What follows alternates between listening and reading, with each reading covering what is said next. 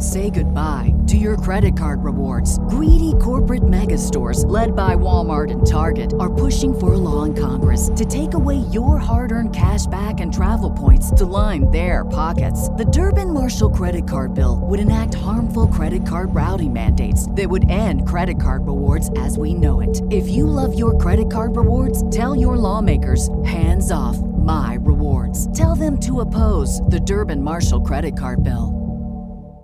Save big on your Memorial Day barbecue, all in the Kroger app. Get three pound rolls of juicy 80% lean ground beef for $3.49 a pound with a digital coupon. Then get select varieties of flavorful Powerade, Body Armor Super Drink, or Arizona tea for 77 cents each, all with your card. Shop these deals at your local Kroger today, or tap the screen now to download the Kroger app to save big today. Kroger, fresh for everyone. Prices and product availability subject to change. Restrictions apply. See site for details.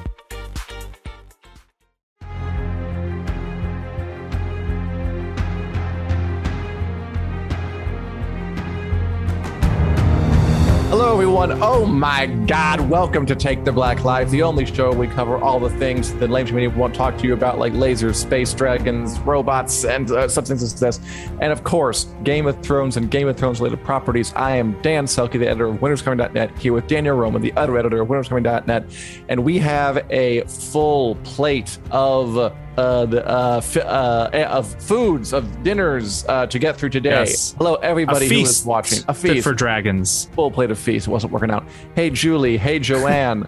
hey, Jonathan. Hey, everybody watching. You came on a good day because, of course, Hello, we hello. just got a giant uh, helping, stick this metaphor, of Nice. um, uh, nice. tasty victuals uh, served to us from HBO, all about House of the Dragon, the upcoming Game of Thrones Yeah. spin-off show coming to our TV screens, into our eyeballs, right into our brains next month. Hello, Hannah. Hello, Christian. Good to see all of you here. So, Daniel, we have a ton to get through. And Daniel, um, what are you looking at? Yeah, there's a wasp in this room. So if you guys see me like looking off to the sides, that's that's that's why. Okay, gonna add some um some action and some tension to this episode of uh Take the Black Live. I think that could be good. You're, It's- you're not allergic, are It's you? It's true. No. I'm not allergic and it's like one of those brown mud wasps that's not very aggressive. So we should be good. I Wasp think. Watch I 2022. hope. Okay, well, before Yes, the Wasp right. gets you, so Entertainment Weekly, noted periodical, dropped a huge spread about House of the Dragon. Just the marketing train not only has left the station, it is barreling down the track. However fast Yeah. trains go, I'm going to go ahead and say 130 miles an hour. And At least we got a ton of stuff. I don't really know. Bullet trains go really fast. We don't have any of those in this country. We got tons of new pictures. we got information. The cast and crew sounded off, but all what to expect. I'm getting quite legitimately excited. And yeah. what do you say, Daniel, that we just start looking at some pictures and oohing and eyeing? I think that sounds good. I mean, if you are tuning in this week and you've been waiting for House of the Dragon news, this is the week to watch because it feels like multiple big drops about House of the Dragon and the Winds of Winter a little Mhm. bit happened since our last show. So we have we have quite a lot of Game of Thrones related news today. Floodgates open, train barreling down the track, Yeah. feast served. Richard Durante, wonderful, talented producer. Could you put up a photo for us to um, goggle at? Okay, this one is actually Yeah. pretty big. So, oh, Christian, who works in trains, yes, uh, trains go 39 miles per hour. Thank you. I was There actually we go. we 150 miles an hour. That is so helpful. Okay, uh, we'll come back to that later. Uh, this is a very Yeah. important photo It is. because this is. I so was surprised. so I was kind of right. I guess I was too. So for this is a publicity still. This like because we have like characters who are the ages they are in most of the show at the Council of 101 and when Jaehaerys is alive. So I don't think it's like a photo from the show. I think it's arranged for us to look at and gawk at. So the big thing Yeah. here is the old dude in the middle on that really sweet um, chair, throne, cushion is King Jaehaerys Targaryen, the old king, who is Yeah. the king before really any of the events of this show go off. And we weren't sure we're going to see Mhm. him. But now, thanks to George R. R. Martin, we know that this show will start with the Great Council of 101. Daniel, what's that? Yeah. So the Great Council of 101 basically came about because Jaehaerys ruled longer than any other king in Westeros history. He ruled Mhm. 55 years. He died at the ripe old age of 69 in his bed. But before then, he found himself the without numbers. heirs. Just I do. I do. I researched the numbers this week. He had 13 children, somehow had no heirs by the time he died. He outlived them all. And because he didn't want to be bothered with picking an heir at that point when his last one died, he said, okay, call a great council at Harrenhal and all the lords of Westeros come together and you pick someone. Um, mm-hmm. So that is what the great council is. Uh, it's where Rhaenys Targaryen was passed over a second time for the throne, where she got that the queen that never was nickname. Over on the far right there, Rhaenys, played by Eve Best. Yep. I think one thing that I find fascinating about this, so we found out in this spread, and George R. R. Martin also hinted at this, that the show is going to start with the Great Council of 101 mm-hmm. AC. So start with basically Viserys gets named king at the Great Council. That's right. kind of the, what launches the rest of the show. Rhaenyra is a toddler. She's like, I think three when that Do happens. Do you think that the pregnant woman is Viserys' wife and is she's pregnant with Rhaenyra? I just noticed that. That is a good question. Um, I, I think that's Aemma Arryn. So mm-hmm. the question is, is that you know, because uh, it looks like she has white hair. So is she old or is that some other Targaryen? Impossible to tell. It's impossible to tell from this picture, but I think that could be a really good catch. It'd mean that they're changing Rhaenyra's age a little bit if that was the case, because she's alive when the Great Council happens in the book. No, I won't stand for it. No changes. No, it'll ruin everything. Everything exact. Well, speaking of changes, if so, I agree with you. This is a publicity still, obviously. Yeah. But the background does kind of look like it could be at Harrenhal, which makes sure. me wonder Jaehaerys was not at the Great Council. He basically said, "You all go oh. do it, and I'm going to stay home and I'm going to stay in bed while you guys do the work." I'm old. Um, so I almost wonder if we're going to see like a scene of Jaehaerys. Basically, we'll see him for the Great Council, and not too long after that, or like can, maybe for the first that, episode. Yeah. I could guess, yeah, that we, we, we, might like. I'm gonna guess like the very first scene is the Great Council. It's like a cold open. It's like a prologue. Yeah, and Jaehaerys will be there. They'll make him be at the Great Council. Is gonna be my guess. And they'll pass over Rhaenys. We'll get some significant shots. So we'll get some significant looks. We'll get some eyes darting back and forth.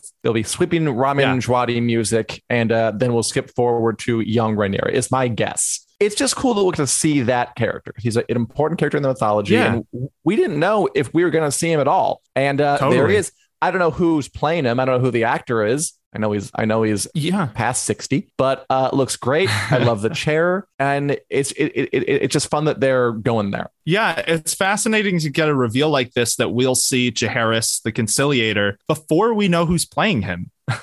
so yeah, I keep an eye on the site because um, as soon as we find that out, we'll be reporting about it. But it, I was really surprised to see that shot because it confirmed something we were kind of all waiting to find out. Yeah, position. All right, go to the. Could you go to the next photo? What's next on the docket? Yeah, very very excited. Okay, so we got here, and by the way, I caught in this photo. So this is Millie Alcock and Emily yeah. Carey, right from right to left, as young Rhaenyra Targaryen and young Alicent Hightower. And we, it, it's confirmed now. By the way, I was very happy with this. We haven't known if they because we knew this story is a multi generational thing that it takes decades to play out. That it's about this war that um, is between rival factions of the Targaryen family back when they were at the height of their power, back when they were really, really, really, really uh, strong and rich and in demand. But there's a long lead up to it. Uh, there's yeah. there's like decades before events that kind of set up these conflicts that explode in this big conflict. And at the center of it are these two. We got on the yep. right Rhaenyra Targaryen, who is the daughter of King Viserys who he raises as his heir, even though women aren't supposed to inherit. Westeros, he's just like, ah, she seems like she's fine. And she's she's yeah. brought up to assume I am going to be the queen of Westeros. And then next to her with a book like a nerd is young Alicent Hightower, and she is her Rhaenyra's father, the king's second wife. But she, but they're about the same age because you know Rhaenyra's mother dies and the yeah. king marries a younger woman. I mean that that that's still happening today, and they become buddies and they become friends. Uh, even though like stepmother and daughter, but they're really more they're really more like they're kind of like social equals, and they have some of the same experiences. Like she has more in common with her than with her ancient husband, and they become they become buddies. And they're yeah. friends here. But eventually, as they get into adults and uh, grudges mount and grievances fester and their kids start hurting each other and ambitions kind of a break, they become less friendly. And what we heard today, what I like is that instead of doing a thing where we flash back to see their young lives or god forbid some kind of thing where we follow two timelines at once no Mhm. according to the exclusive entertainment weekly reliable periodical article uh, these two actresses start the show they play the characters for a while and as time progresses they will eventually hand the baton off to the two character women actresses actors god it's a lot of words who are playing the adult versions of the same characters.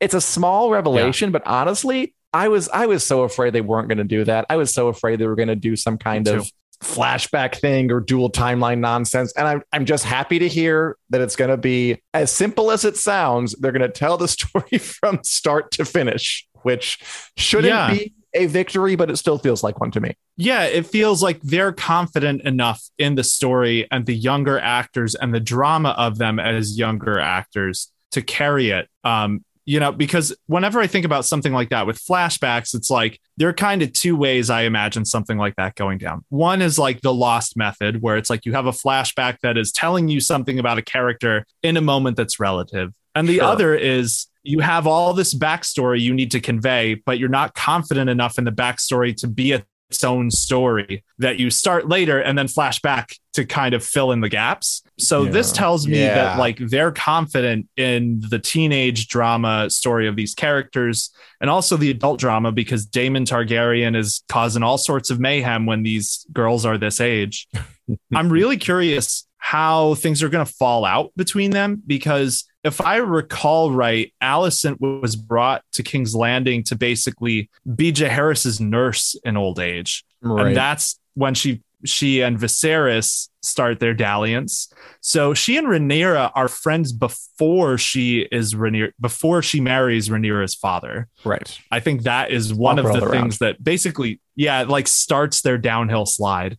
So there's another pretty cool thing in this picture that you caught, Dan, and I see Christian as asking to about. christian Um, yes yeah, something in the background. You want to tell us about this? which is neat. It's like, um, yeah, I, I want you to know, I caught this. It wasn't, it was me. I caught. You caught did. this. You were the Um, first person on the, the first internet person to ever. see this. HBO didn't even know it was there. Uh, it- it's just cool. So they're in King's Landing. They're in the Godswood. So there's a weirwood face in the tree in the back, which is neat. Uh, you know, from um from Game of Thrones, the Yeah. brand trees, the northerly stuff. They have them in the south of King's Landing. Even a couple grow back then. And then you caught that apparently Sansa was probably in this same Godswood like 200 years later and prays to a weirwood tree that's been cut down. So we're like Yeah, I- deep down the myth, the the lore hole here. We're making connections. We're like Yeah. um to the time periods. Yeah, it's it's pretty cool. I I found a shot of Sansa. She's basically praying to like a weirwood stump in like the third season because King's Landing at that point doesn't have any. They have a Godswood, Mhm. but the Godswood doesn't have weirwoods in it by then. And I don't know what the actual George R. R. Martin lore is there. I read some stuff about like the first men cutting them down south of the neck to deprive the children of the forest from being able to use them. So Mhm. it's a little unclear how they're adapting the exact mythology, but I like, you know, th- looking at this weirwood, thinking about the throne, I like how they're adapting some things like that in the setting to show the time, how the times were different then when I the agree. Targaryens were at their height. It is pretty pretty cool. Say goodbye to your credit card rewards. Greedy corporate mega stores, led by Walmart and Target, are pushing for a law in Congress to take away your hard earned cash back and travel points to line their pockets. The Durbin Marshall credit card bill would enact harmful credit card routing mandates that would end credit card rewards as we know it. If you love your credit card rewards, tell your lawmakers hands off my rewards. Tell them to oppose the Durbin Marshall credit card bill. When you need mealtime inspiration, it's worth shopping Kroger, where you'll find over 30,000 mouthwatering choices that excite your inner foodie. And no matter what tasty choice you make, you'll enjoy our everyday low prices, plus extra ways to save, like digital coupons worth over $600 each week. You can also save up to $1 off per gallon at the pump with fuel points. More savings and more inspiring flavors make shopping Kroger worth it every time. Kroger, fresh for everyone. Fuel restrictions apply. All right, go to the next slide, if you please. wonderful producer, and I hope you guys are enjoying our uh, our our visual walk through time. And here we go. There's the same Yeah. characters, Rhaenyra Targaryen and Alicent Hightower when they're adults, now played by Emma Darcy and or Emma. Dar- I'm gonna say Emma Darcy and Olivia Cooke. Yeah. And by this point, you know, now um, there's been a lot of bad blood between them. It really starts when Yeah. Alicent has a son with the king, and even though Rhaenyra has been groomed to be the next ruler of Westeros, she's like, I'd really rather my son be the next ruler, not you. And then Yeah. I think this is probably the scene I'm going to guess after uh, uh I don't know, I have the names right after um Rhaenyra's kids beat up one of Alicent's kids and dash out one of his eyes. Is that my guess? Yeah, that Which like you Uh, don't that come was- back from that. yeah, that was what I figured too. It looked like in terms of the uh like composition of the shot, it looks like the same scene as that shot where Alicent comes walking down with the knife that Mhm. we've seen in the trailers. Which yeah, we we're all guessing that's probably that scene where children lose eyes. So yeah, things are not good for them by this point. Oh, just so good. Yeah. I love having that through line. You know, I, I I I love this idea of just kind of tracing this relationship from happy beginnings to tragic middle here, and then into et cetera and so forth. Ah, just juicy stuff. Yeah. I can already tell they want to play it. I'm looking forward to it, man. Yeah, I think it really makes it look like it's going to be a more sweeping epic story like I Yeah. already expected it to be, but the fact that they're leaning into the generational aspect Mhm. of it like that, like there's something about stories that pass that much time that we see kids grow up, not like over the course of a show, but like over the course of a season, like that makes it feel like, like, okay, this is a sweeping tale. We're covering 20 to 30 years in season one because the the dance, you know, we talked about the Great Council. That's 101. I don't think the Dance of the Dragon starts till like 128 or 129. Yeah. Um, It is a so we got a lot of time to cover. And by the way, Julie, the costume designer is Janie Tameen. T- Tameen, I don't know how to say it. Janie Tamim. I believe she worked on some Harry Potter stuff. She's good because those are nice. Those Yeah. cuffs on Rhaenyra's thing. Yeah, I want them. Well, I don't want them, but I want someone to have Uh, them. Um, Yeah, the costumes are great. and, and the wigs. Move on to uh, the final Yeah. picture from this little this little cache. So we have the women, we have the integration thing. Oh, I forgot to choose this one. Uh, Here, here's Matt Smith in what looks a little like a Party City helmet. That looks plastic. It maybe it's the light. cool. Matt Smith, Daemon Targaryen, Rhaenyra's uncle. They get together because it's Targaryen incest, Game of Thrones, fun times. Um, he's got a broom hand. He got a broom on the back of his helmet, dragon armor, looking pretty sweet.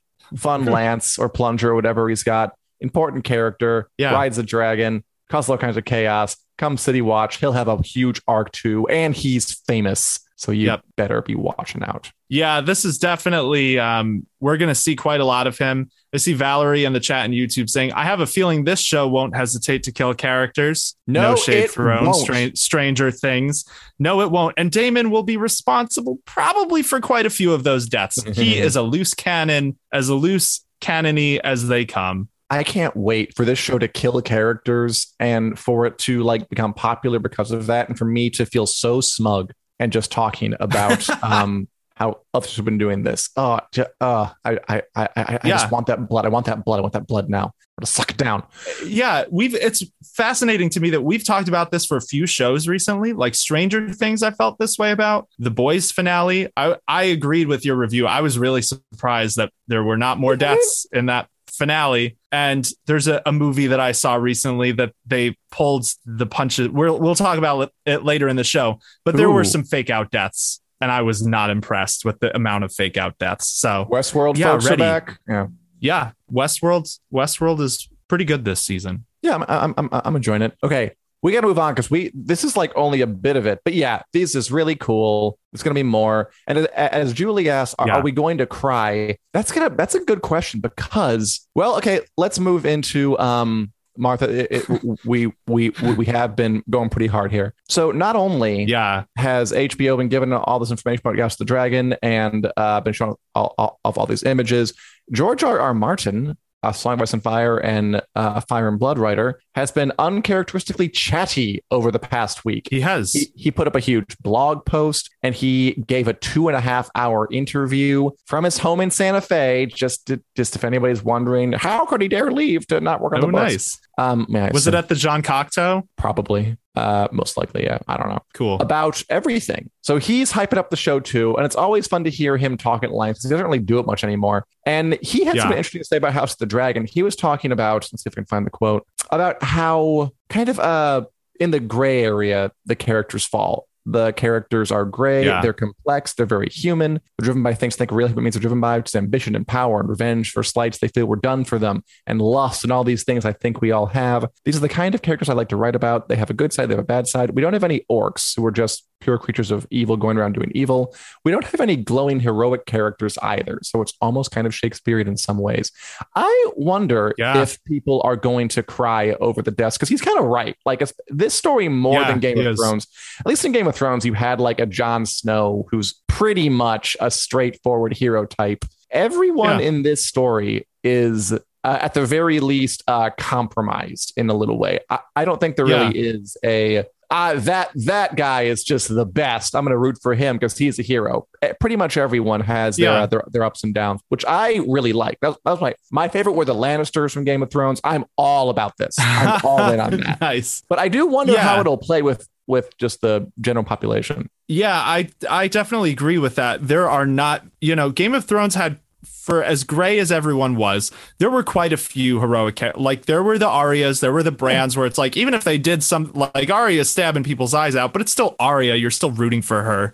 I I do think that could be a challenge this show is facing because like off the top of my head, like Corlys Velaryon is one of the few that is Yeah. a, a a more Rhaenys positive Targaryen character. is pretty good. Yeah, uh, I think Baela Targaryen. She won't be in this season, but she's Mm-hmm. another one where she's kind of like a little Arya and doesn't really, you know, her arc is not long enough that she gets to do much bad stuff. We'll say.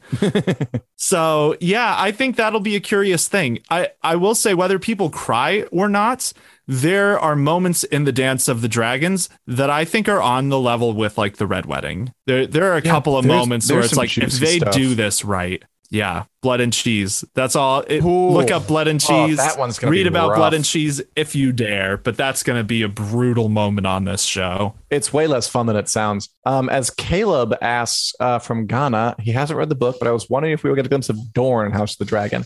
I don't think Dorne, the country, plays a huge role, although there is a very important Dornish character named Criston Cole, who's kind of, we already know who's playing him. He's there like from the start and plays a huge role in a lot of the events. I don't think we actually go to Dorne, do we? But Criston Cole is definitely Dornish and he's a huge character. So kind of halfway, Caleb. Yeah. So let's. So in terms of Dorne, we don't really see Dorne that I recall much in the Dance of the Dragons, and part of that is because Dorne is not technically one of the seven kingdoms at that point in Oh, history. Right. Dorne doesn't become one of the seven kingdoms until 184 AC, which is like Damn.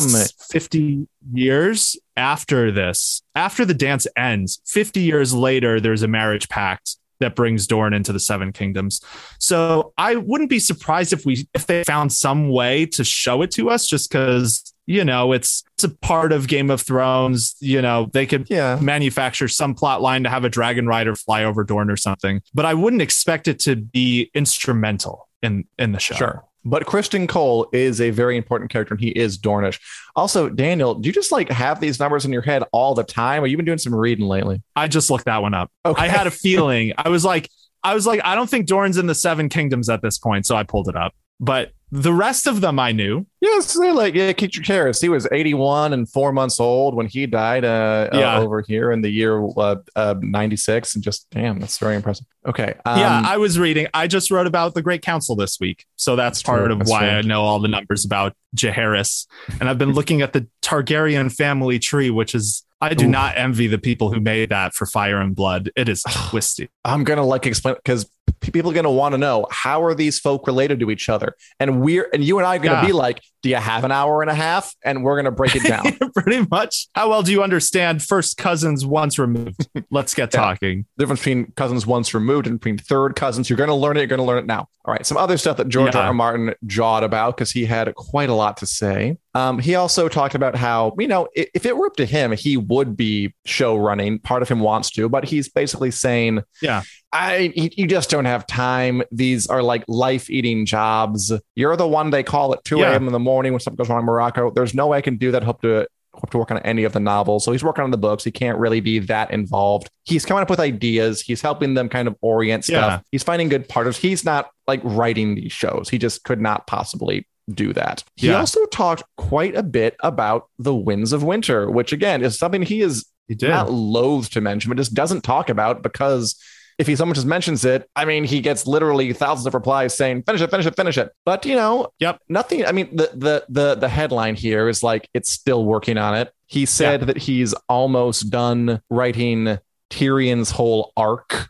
So he's almost done with all the Tyrion chapters. Does that mean he's almost Yeah. done? Period. Probably not. He says No. uh, I'll be done with Tyrion's whole particular book soon, and then I'll focus on another character, some of whom are very close, some of whom not close at all, and then hopefully it all fits together. So good for him. Um, he's talking about also how the books are drifting further and further away from Game of Thrones. You know, talking Yeah. about um, some things will be the same, a lot will not. No doubt. Once I am done, there will be a huge debate about which version of the story is better. Some people will like my book. He's, that's what I said. Others will for the television show, and that's fine you know, which did not surprise me because he's always said that he discovers things as he writes and he gave like the showrunners of the show about like an outline of what's going to happen, but it was never going to be a, like a like a mirror image of each other, not even close. And as he Yeah. writes it more, it gets further and further away. So not surprised. Yeah. And sometimes I, I I I just hate what I see online. People are like, "Oh, he saw the direction of the ending, so he's going to change it." Like, no, it's not what's happening. Just he No. always this was always the way he worked it. He always could develop it as he went. It was never going to be the same. Sure, many many things are different. He said he got like an idea for how one character um, is going to end their story extemporaneously a month ago in a in the final Yeah. book, A Dream of Spring, just kind of came out of nowhere. That's how he works. He um he works with the muse. He he is a muse driven Yeah. writer. He is not an outliner. He is not a plan it all out guy. He is he sits and waits for the muse to fill his head with music and then he writes. Yeah. And he's been pretty open about that. That has always been the way he wrote um, since before the show was Oh. even a thing. He talked about gardeners and architects. He has this whole spiel about talking about the different kinds Yeah, of does. writers. And he I'll is a talk about it. gardener. He writes by the seat of his pants. And uh, yeah, it. I wasn't surprised to hear that, you know, the ending is getting farther from Game of Thrones. I was surprised that he said it outright. So that was Yeah. the interesting thing about it to me is that he he's comfortable enough with where he's at that he's willing to say something like that. Um, I think nice, it yeah. bodes well just the sheer amount that he's talking about Winds right now. Sure. Um, he also talked about how there. we'll see if how this one works out. There will be no, new characters, or there will be new characters, but there will be no new viewpoints. I Yeah. promise you I- that. But with I- all these journeys and battles, yeah, um, I be- I believe it. I believe it right up until the minute the gardening requires him to to show something from someone else's point of view, and then I think he'll do it. But I think he'll fight tooth and nail not to. I mean, so like this is another topic for another uh, uh, another episode. But I mean, let's be honest. Sure. He he shouldn't have had many of the viewpoint characters who are viewpoint characters currently. Like in my opinion, if if I'd rewrite it, but that's really not that, that's really getting off topic to to what I have an issue with Yeah, it's fair. it's coming along. It's happening. Um, Julie wonders if Stannis is still alive, or if Jeyne Westerling and or if Jeyne Westerling has Robb's baby. We'll find Yeah. out.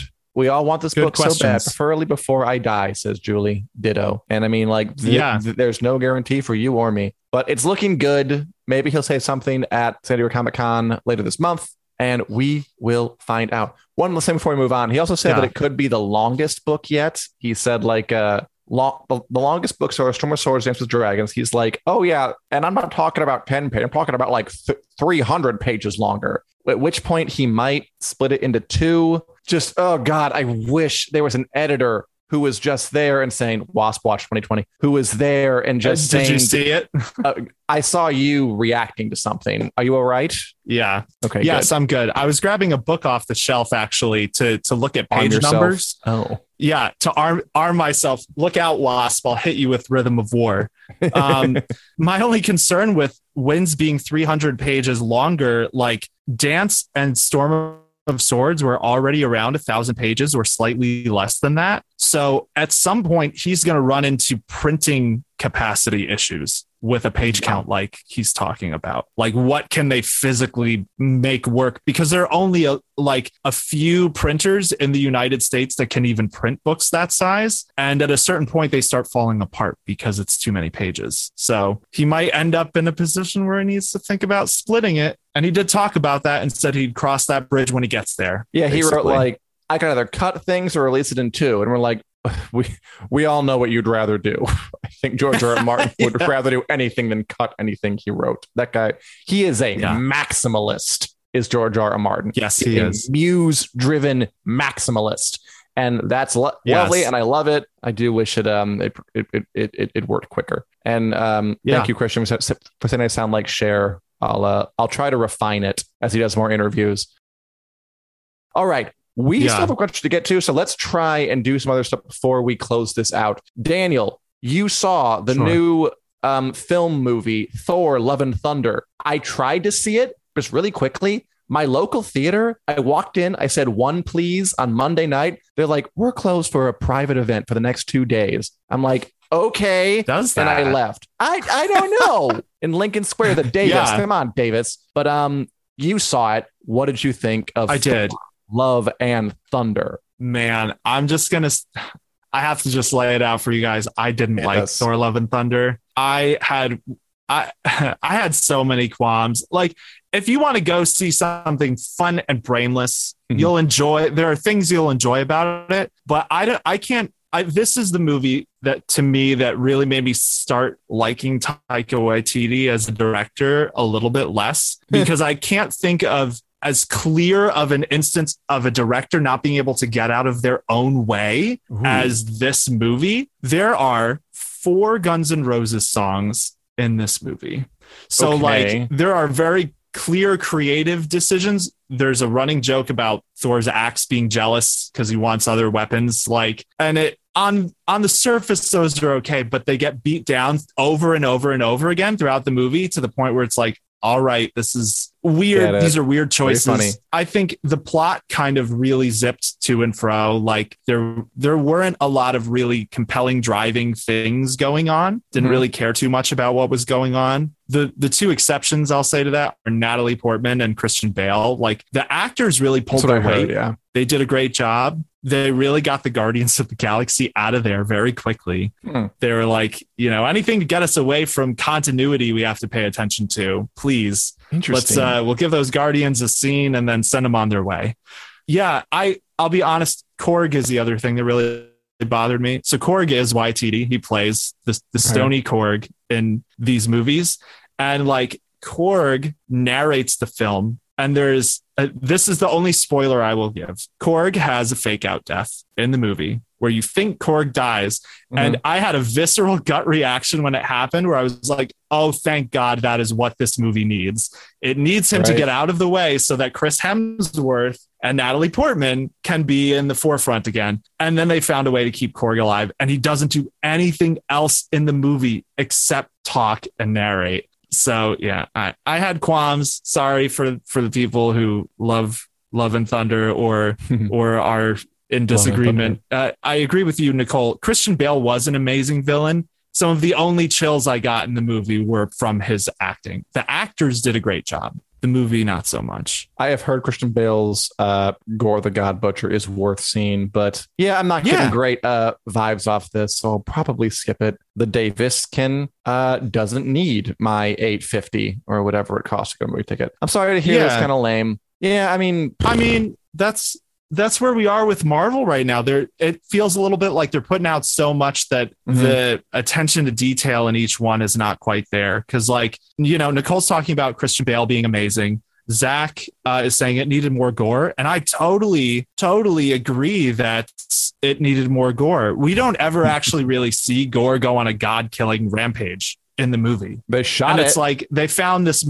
They shot it. Yeah, there's a deleted scene that Taika Waititi has said he doesn't care about deleted scenes, so he hopes we never see it. But there's a deleted scene with Lena Headey, Jeff Goldblum, and Peter, Peter Dinklage, Dinklage. and we All know that the one murdered. with Peter Dinklage. Yeah, we know the one with Peter Dinklage had Probably. gore in it because Christian Bale said I worked with Peter Dinklage and it was great. And yeah, that just didn't make the cut.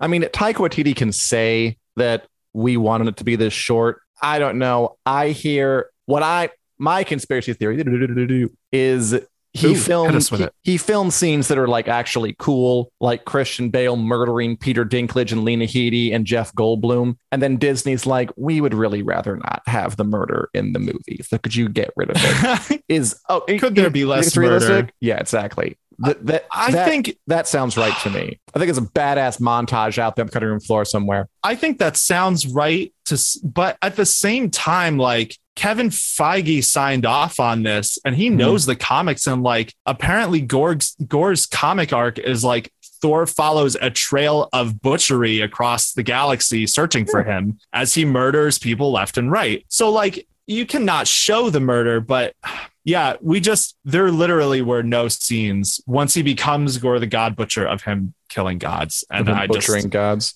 like like find some way to do it so that like like think about multiverse of madness no Yeah, i did that. disagree with that conspiracy theory because multiverse Ooh. of madness was very gory for a but- marvel film But they got away with it because it was all just alternate fake dimension people who you were allowed to show die on screen. Like to kill actual people in this MCU? No, that violates byline four, paragraph seven of the uh, Marvel Code. they're all minor characters who we'll probably never see again anyway lena headey Uh, hadn't even been in the mcu We could do it. Yeah, we could. I'm, I'm, I'm, I'm, sticking to it. I believe it. I'm, and Yeah. Is going to tell me. I know.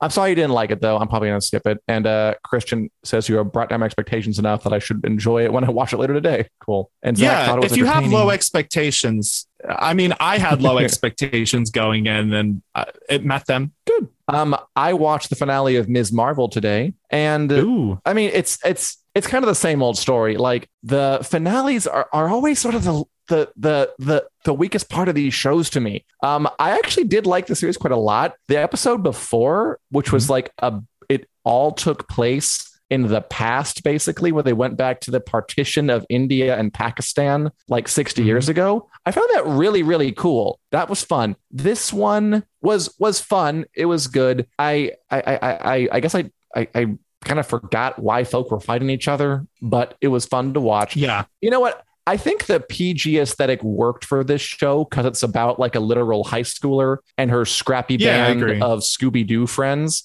And I l- really liked the family stuff. I like the stuff with Kamala Khan and her family and the mother who cares too much and you know the uh, the kind of goofy older brothers getting married. I liked that. That all felt really true to me. And then you know Yeah, they get the powers on, and it, and it, it it just I don't know. It, it just loses a little bit of interest when it just comes in a superhero show. Um, are you aware Yeah. that they brought sort of kind of the mutants into the MCU officially at the end of this? through they did it through this uh no did. i was not aware Te- okay tell me about it in the least spoilery way possible did you, do Okay. you think we've been waiting for this this is Mhm. i would say the most anticipated thing of phase four is how they'll bring the mutants into the mcu how how was it dan I mean, it was it was a line toward the end where it was clearly setting it up. They played the little you know, little X Men theme uh, when they say like okay okay "You- have a mutation. Na-na-na-na-na-na. It's like, oh my god. It was a little thing. Um, it was cute. It was nice. Um, I didn't think much of it. They it- it's one of those things where it's like it's was a small bit they could make into a giant deal or just leave there and not really return to it as they want, which is a, Yeah. a Marvel specialty. But they're inching toward it.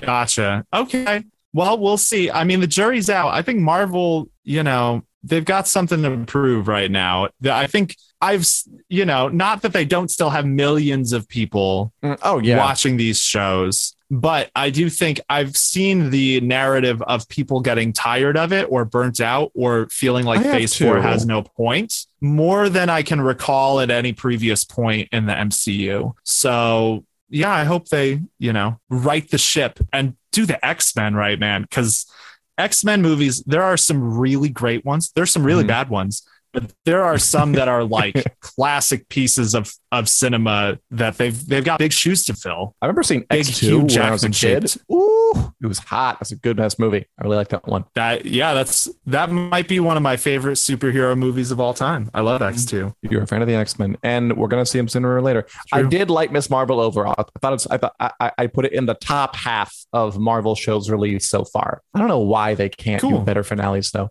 And Julie, by the way, loves yeah. your Westworld summaries and has picked up a lot of stuff after reading that that uh, she would have otherwise missed. Um, Thank you, Julie. You still watching Westworld, Daniel? You enjoying that? I am. I'm. I'm loving Westworld, and Julie. I'm sure there are things I missed too. Honestly, there are things. it, it is dense this season, and it feels like the old Westworld a little bit more, which I like does, a lot. Yeah. It. I, there is a line. I didn't. I don't remember writing this. I was looking back at my uh, finale review for season three to just to remember what happened, and near the end of it, I said something like, just like Dolores, season three sacrificed mm-hmm. itself so that we might get a better season of Westworld next time.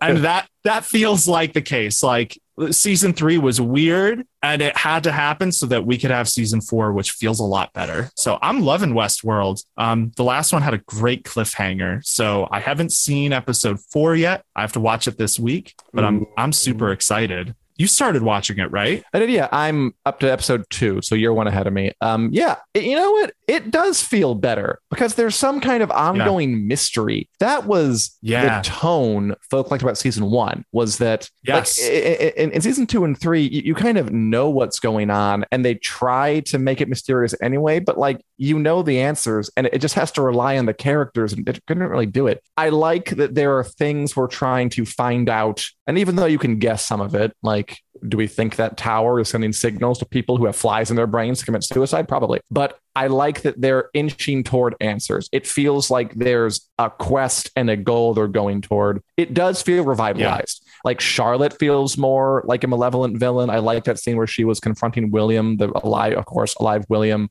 who's in the yeah. cryogenic little pod or whatever. Um, I don't know how to talk about Dolores, fake Dolores. I mean, there are whenever Maeve is on screen, like it just improves at least 50%. That's an issue. It really does. I, I, I don't know how that happens. Like this, perhaps I should have thought about that, just made a show about Maeve two seasons ago, but it's good. I'm liking all of it more than I have yeah. last time. Jackie says Better Call Saul so done good. Better Call Saul is amazing. I'm watching that right now. Really quick before we nice. move on to like because we're running on time. The Boys season three finale. I liked it a lot. I was on the edge of my seat during a lot of the Boys season three finale, and then no one died, Same. and I was kind of surprised that a show this brutal pulled its punches. Yeah, I except just, for Black Noir, we don't yeah, even count Black Noir in the recap. I mean, yeah, it's true. Black Noir died, but I mean, he he he he died like before he the big no battle. Lines. Yeah, he, he had did. no lines and a very active imagination. Yeah, I was. I felt exactly the same. I enjoyed it a lot, and then the big explosion happened. We'll say for spoilers, and I was like, "Ooh, that's that's a decently gutsy." I actually sure. said yeah, to yeah, myself uh, because I had already read, I had seen the headline for your your review. So when that mm-hmm. happened, I went weirdly merciful. What about that? and then everyone lived, and I was like, "Oh, oh, yeah. Well, there it is." So if yeah, I wasn't everyone, a fan of that either. If those two had died, I think it would have been much better. Because I mean, like the I actual agree. beats were pretty good. Like I I, I like yeah. what it did. Oh, come on. The bit where Starlight like gets powered up by electricity and floats off Loved and flies it. and blasts the guy. Oh, that was so cool. Yeah. I, I liked Maeve doing the big dive. I just don't know why they had to pull their punch at the end. It was just lame. I liked Homelander, yeah. I mean, going even more insane and doing the whole Donald Trump, I could kill somebody on Fifth Avenue and people would cheer and not and not um be bothered about it. That was kind of that scene come to life at the end there. That was that was creepy and fun. Yeah. It's still really good. I just I just I don't know what it is. Just kill people. Why we Murder isn't legal. We can't go to gladiator matches anymore. Just kill characters on TV. Do it. That's the way dying. to get that still. Yeah, you know, as bloodthirsty and awful as that sounds, I, I very much agree with something that we've come back around to, which is a lot of these shows are influenced by Game of Thrones or coming up in the wake of Game of Thrones. And not a lot of them got the memo that having memorable deaths for characters drives the stakes home. Because otherwise Mhm. you're teaching people that you can be in any amount of peril and things will always be okay or that death isn't permanent because it's a fake TV show and that's fine if that's what you're going for.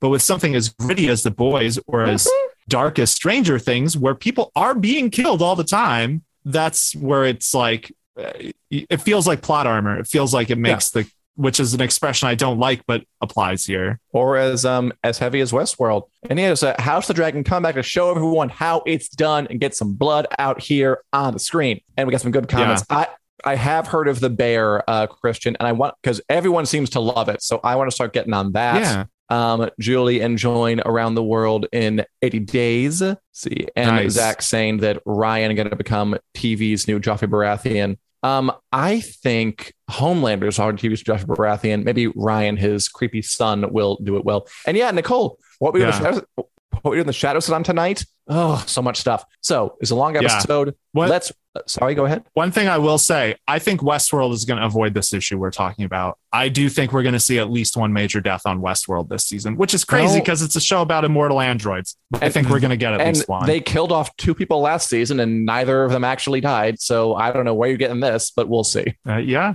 Well, you got to keep watching. Oh, We'll see how do you feel I? next okay, episode. Fun. Yeah. All right. Let's bring this home with a nice, quick, wick news lightning round. The bit Yeah. where we go through a bunch of stories and kind of get to the main show and give our 20 second opinions on them. I didn't put these in any kind of order, so we're just gonna roll the dice and see what happens. You got to ask me the first one because I don't know anything about the second one. Great. Okay. Uh, Daniel. Uh, Yes. Okay, lightning round, go. Charlie Cox and Vincent D'Onofrio are returning as Daredevil and Kingpin in the upcoming Marvel Cinematic Universe Disney Plus television show Echo. Your thoughts? I think that's cool. I mean, we've been waiting. I'm a little nervous about how Disney's going to handle Daredevil and Kingpin because the Netflix series was so good. Um, Mm. I'm still nervous. I'm more nervous after seeing Thor, but I like that Echo is getting a show and I'll give it a chance. And hopefully it's not bad because Love it. D'Onofrio don't deserve that. You're gonna say that now. All right. All right, Dan. This this drama happened this week. There's a very important drama. Yeah, yeah, yeah. Can you explain what's going on with Noah Schnapp versus that's Will Byers from Stranger Things Uh-huh. versus Doja Cat, uh, the the rap queen? Noted explain their rapper. drama in 20 seconds. Okay, really quick. So Doja Cat is a huge rap superstar, and she wants to hook up with the guy who played Eddie Munson on Stranger Things, who's like 29. So she contacted Noah Schnapp, who plays Will, and he's like 17. And then he posted their conversation, and she got mad that like that's messy. Don't do that. People were like, "Why are you hitting up a 17 year old to hook you up with a 29 year old, you weirdo?" And then he public was on his side. She lost tons of followers. He gained tons of followers. I think it was pretty good. It was a pretty good summary of the drama. that was good. I, yeah, I got all the pertinent facts there. yeah, yeah, very much. All right. So Ugh. next one taika waititi is uh, you know we just talked about it he made thor and love and thunder He's making a star wars movie Yeah. and he asked natalie portman who plays the mighty thor in, in thor love and thunder whether she wanted to be in a star wars movie completely forgetting that she was uh, Pad, uh, padme amidala in the star wars prequels Mhm. what a goof up Yeah, I think Star Wars fans everywhere went, "Oh my god, I'm so nervous after hearing that." Because yeah, talk about because he's directing a Star Wars movie. So talk about ways to not instill confidence in the fandom. Um, yeah, Natalie Portman was just like, "I kind of did that," and it's like, yeah, that was her big break. She was Padme in Yes, this- the prequel trilogy. I'm nervous. um, okay, especially now Dan. Yeah. Mhm. So, oh, can, can we flip these next two? yes of course yeah yeah go ahead Okay, so Day Shift, uh-huh the movie where Jamie Foxx and Snoop Dogg hunt vampires, is releasing on Netflix on August 12th. Tell us about Yeah. this movie. there's not much to say. Just th- there's a movie called Day Shift. Um, Jamie Foxx and Snoop Dogg, who has a real name, I think it's Calvin something, I forget. Um, they and they hunt vampires, and there's a vampire union involved. It's not a huge release. It just sounds goofy enough that I'm like, oh, that sounds kind of fun. So, um, Yeah. August 12th, Day Shift, vampires, these two men, good, good, good for it. Okay, moving Yeah. right along. So, Daniel, after the flop of the, I want to say, I don't know, the most recent Hellboy movie starring Stranger Things star Yeah. David Harbour, it was it did terribly, and then David Harbour asked fellow superhero flop expert Ryan Reynolds for advice and comfort. Yeah. uh, so they tried to reboot Hellboy with David Harbour. It was an awful decision and no one wanted it because the Guillermo del Toro Hellboys are really Mm. good and beloved. Everyone just Very wants a third one with Ron Perlman. So uh, David Harbour went to Ryan Reynolds and was like, Oh, my movie's flopping. You did Green Lantern, help me. And Ryan Reynolds was basically just like, Weather the storm, it'll be okay. And it was. And it is. Yeah. All right. Um, because David Harbour's on Stranger Things. And speaking of Stranger Things, the creator said, speaking of spineless backing out at the finish line, not deaths, they were originally going to kill off Max Mayfield. I don't believe it. Um, yeah, uh, they're, kind of the poster children for we want really high stakes, but we don't want to do what it takes to convince people that there actually are high stakes. And I think that I, Yeah. I'm sure at one point, for like three seconds, they're like, should we kill Max? And then the next second, they're like, no, no, no, no, no. I very much doubt it was a serious plan.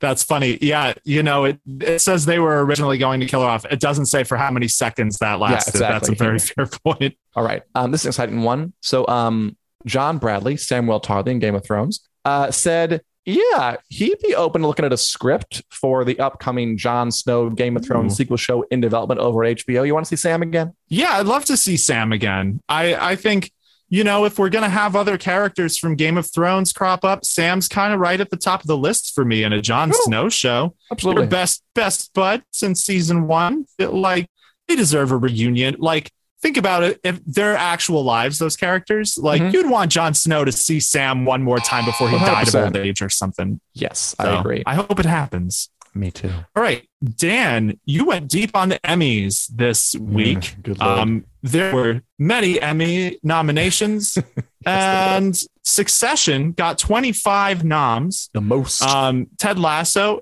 and The Lotus got 20. Hacks, Mhm. Barry, Euphoria, Severance, Stranger Things, and Only Murders in the Building also each got over a dozen. What, what are your thoughts on the Emmy stuff? the Emmys are the, their nominations are out. Like 20 seconds is literally all this deserves. Um, because it's the just the Emmys.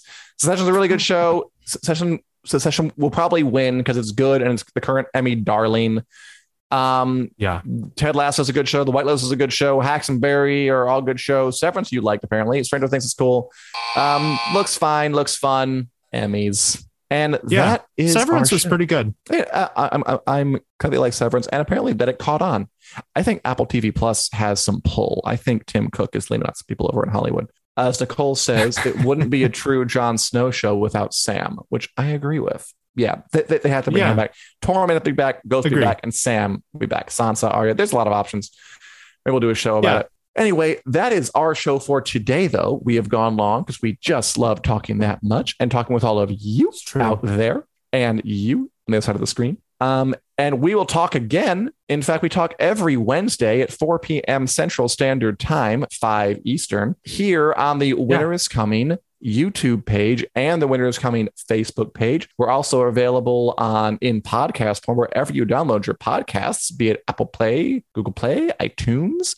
And we're also starting with House of the Dragon, just so you guys know, we're going to do Yeah. our normal Wednesday show, talk about just stuff in general, and a special Sunday night show to talk about each episode of House of the Dragon right after it airs. So once House of the Dragon starts Yep. airing, we are going to be coming at you twice a week. You won't get enough of, you won't be able to get enough of us. You want us out of your life. We're going to be talking about House of the Dragon Sunday nights, talk about everything else on Wednesdays. And we will see you next Wednesday for more Take the Black and more Wasp Watch 2022. Over and out. See ya. Bye. Take care. This podcast is brought to you by Fansided. Join our community of over 300 sites from sports to pop culture and everything in between.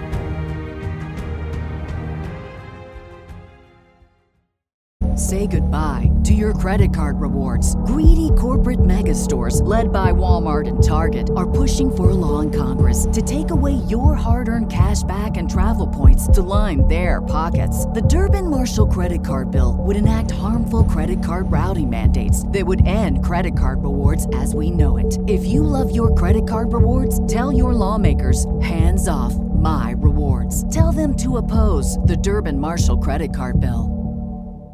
Save big on your Memorial Day barbecue, all in the Kroger app. Get three pound rolls of juicy 80% lean ground beef for $3.49 a pound with a digital coupon. Then get select varieties of flavorful Powerade, Body Armor Super Drink, or Arizona tea for 77 cents each, all with your card. Shop these deals at your local Kroger today, or tap the screen now to download the Kroger app to save big today. Kroger, fresh for everyone.